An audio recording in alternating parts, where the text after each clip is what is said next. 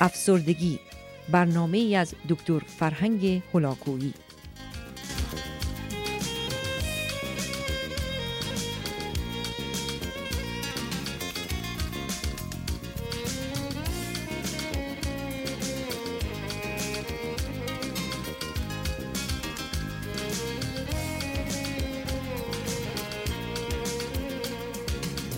بینندگان عزیز و ارجمند در بخش پایانی این گفتار به دنباله علائم شیدایی و سرخوشی اشاراتی خواهم داشت. علامت چهارم سرعت تفکر و نوعی مسابقه هست که در ذهن این افراد برای بیان مطالب وجود داره. به این معنا که موضوعی رو مطرح می‌کنند بلافاصله موضوع دیگری به ذهنشون می‌رسه خیلی از اوقات اون رو ناتمام می‌گذارند و موضوع دوم رو مطرح می‌کنن. دوباره سراغ موضوع اول برمیگردن. یا سومی خودش رو نشون میده و همیشه در جهت بیان مطالب به نوعی گرفتار هرسند و در ذهن خودشون هم اگر سخنی نگویند درگیر این مسابقه در جهت انتخاب موضوع تفکر و یا احتمالا ابراز اون هستند. بنابراین علامت پنجمی که در افراد شیدا و سرخوش دیده میشه پرحرفی و پرگویی اونهاست. به طوری که اگر اونها رو رها کنید درباره همه موضوعها به تفصیل و البته معمولا با سرعت مطالبی دارند که باید بیان کنند و بنابراین شما رو در شرایط و وضعیتی قرار میدن که باید به حرفهای اونها توجه کنید و انتظار دارند که مانند اونها سریع و تند هم حرف بزنید هم حرف رو بشنوید و بپذیرید و قالب اوقات حتی گله و شکایتی از شما دارند که به دلایلی احتمالا مطلب رو درست نفهمیدید یا به اونها فرصت لازم رو به جهت بیان عقیده و نظرشون ندادید. بنابراین سرعتی که در گفتار دارند و مسابقه ای که در ذهنشون دارند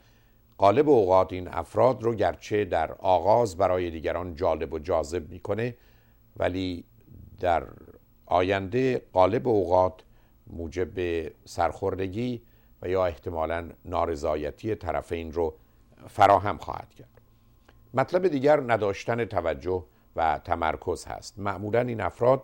در جهت داشتن توجه و تمرکز به روی موضوعا دچار اشکال هستند و برای اونها مطالعه کار مشکلی است در حالی که احتمالا شنیدن و گفتگو راحتتر و آسوده تر خواهد بود.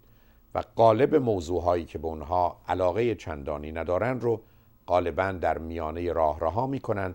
و بنابراین گرچه آغازگران خوبی هستند پایان دهندگان خوبی نخواهند بود. علامت بعدی حالت بیقراری و بیتابی است که دارند حالت رسلسنس به نوعی فکر می‌کنن که عقب افتادند عقب هستند مطالب آنگونه که باید بیان نشده فهمیده نشده و به صورتی احساس می‌کنن که وقت لازم فرصت و امکانات به جهت بیان مطالب یا انجام کارها ندارن بنابراین شما با فردی روبرو هستید که از این شاخه به اون شاخه میپره از این موضوع به اون موضوع و یا احتمالا حالات و رفتار مختلف و متفاوتی داره که نشانه ای از عدم آرامش و امنیت اوست. علامت هشتم افراد شیدا و سرخوش حالت برانگیختگی حالت تحریک پذیری است به طوری که موضوعهای ساده و کوچکی غالبا اونها رو به هیجان میاره و یا احتمالا غمگین و خشمگین می‌کنه. و بنابراین شما با کسی روبرو هستید که برخی از اوقات با حالتهای اقراغامیز و بیش از حدی با موضوعها و مطالب برخورد می‌کنه. و گرفتار حالات موجی فراوان و احساسات و هیجانات متفاوت و متضادی در مدتی کوتاه در اونها میشید. علامت نهم افراد شیدا و سرخوش معمولا به دنبال لذاعز و خوشی های زندگی هستند و به خطرات و هزینه های اون توجه چندانی نمی کنند بنابراین به خاطر این حالات هست که در زمینه های مختلف زندگی از برقراری روابط از ایجاد روابط جنسی پیشنهاد برای ازدواج و یا پذیرفتن اون و یا درگیر شدن در فعالیت های لذت بخش دیگه به گونه ای عمل می‌کنن و با عجله و شتاب و بدون ارزیابی و برنامه ای درگیر میشن که قالب اوقات با پریشانی و خطرات بسیار همراه میشن. به همین جهت است که در چارچوب کار سرمایه گذاری و یا احتمالا آغاز کار و شغلی و یا ایجاد روابطی به صورتی کاملا عجیب و غریب و برخی از اوقات بد و غلط عمل می‌کنن و به همین دلیل است که بیشتر افراد شیدا و سرخوش همیشه جبران خسارات گذشته و یا پشیمانی از حوادث قبل رو دارند. علامت دهم افراد شیدا و سرخوش داشتن آرزوها و هدفهای دور و دراز است. به طوری که وقتی که با اونها سخن میگید درباره موضوعهای مختلف در زمینه های متفاوت آنچنان برنامه هایی دارند و آنچنان باوری به رسیدن به این آرزوها و هدفها دارند که برخی از اوقات کوچکترین پرسش شما و یا تردیدتون اونها رو سخت ناراحت می‌کنه و برخی از اوقات حتی هدفها و آرزوها رو بیش از اون جلوه میدن و ارائه می‌کنن که حتی خود هم به اون آنقدرها باوری ندارن. ولی به هر حال در بیان آرزوها و خواسته ها و رسیدن به آنچه که مورد نظر و علاقه اونهاست با نوعی هیجان و قطعیت و قاطعیت سخن میگن که افراد احتمالا ساده و برخی از اوقات به شک و تردید وامی دارن. علامت یازدهم حالت خوشخیالی است که به دنبال همین مسئله است و به نوعی باور دارند که جهان و طبیعت و دیگران و شرایط و موقعیت زندگی آنچنان میچرخه و دگرگون میشه که اونها به راحتی و سهولت به هدفهای بسیار بزرگی می‌رسند. در مدتی کوتاه دگرگونی های عجیبی رو در خود و دیگران موجب میشن و یا احتمالا اگر در زمینه های اجتماعی سیاسی فعالیتی داشته باشند به یک باره تصور می‌کنن که خواسته اونها و یا احساس اونها واقعیت خارجی و یا احتمالا اتفاق بعدی خواهد بود و در این زمینه آنچنان به شستشوی مغز خود و دیگران می‌پردازند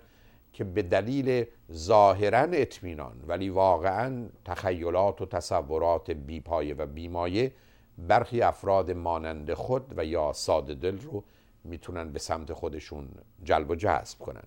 و به همین جهت است که برخی از اوقات گرفتاری های فراوانی برای خود و دیگران به وجود میارن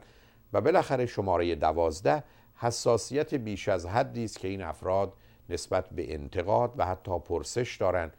و با فردی که کمی با اونها مختلف و متفاوت باشه گرچه ظاهرا با آرامش و مهربانی برخورد می‌کنن اما در واقع خشم و دشمنی و کینه ای رو در دل خود نسبت به اونها رشد میدن و به همین جهت است که تظاهرات مهربانانه ای دارند در حالی که وجود اونها از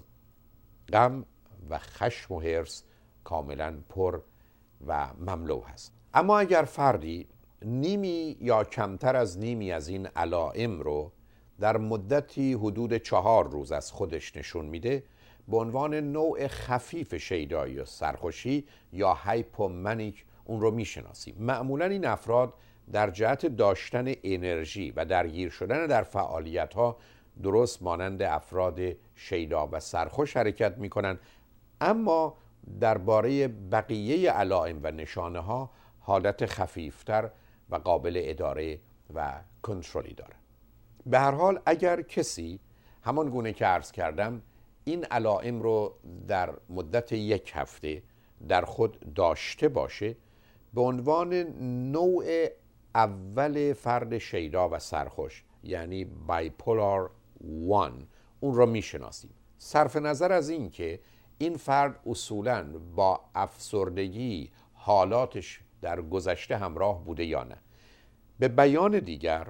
وقتی که فردی به عنوان بایپولار یا دو قطبی یا منیک دیپرشن تشخیص داده میشه فردی است که در او حداقل یک دوره و مرحله شیدایی و سرخوشی دیده شده. اهم از این که در او افسردگی هم پیدا شده یا پیدا نشده. پس بنابراین وقتی که فردی علائم شیدایی و سرخوشی رو از خودش نشون میده. با داشتن علائم و نشانه های افسردگی یا بدون اون همچنان به عنوان دو قطبی شناخته میشه. شاید فرض بر این است که دیر یا زود حالت افسردگی نیز احتمالا خودش رو نشون خواهد داد. اما نوع دوم فرد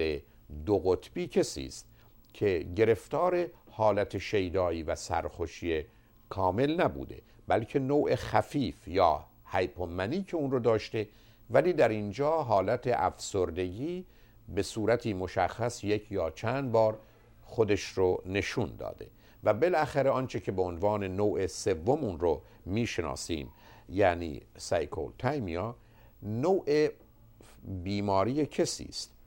که گرفتار حالت شیدایی و سرخوشی خفیف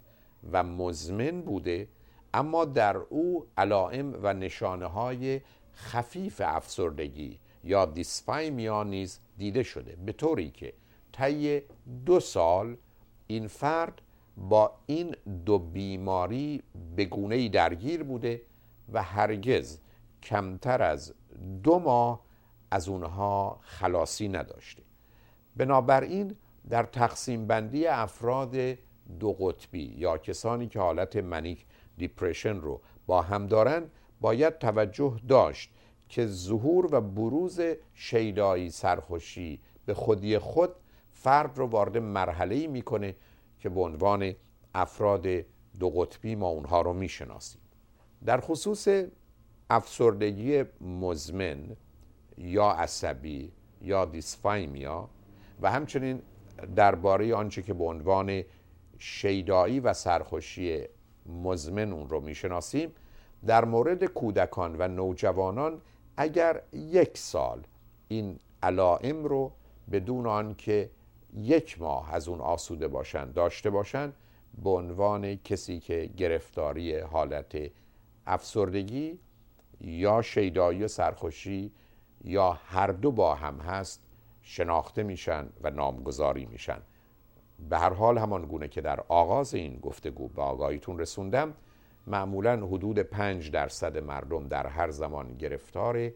افسردگی سه درصد گرفتار حالت خفیف یا مزمن افسردگی و یک درصد با مسئله و مشکل دو قطبی بودن یعنی حالات مختلف و متفاوت بایپولار یا منیک دیپریشن یا افسردگی و شیدایی و سرخوشی با هم هستند. ولی به هر حال این بیماری و گرفتاری در حالی که کمتر از استراب و نگرانی و حراس و وحشت هست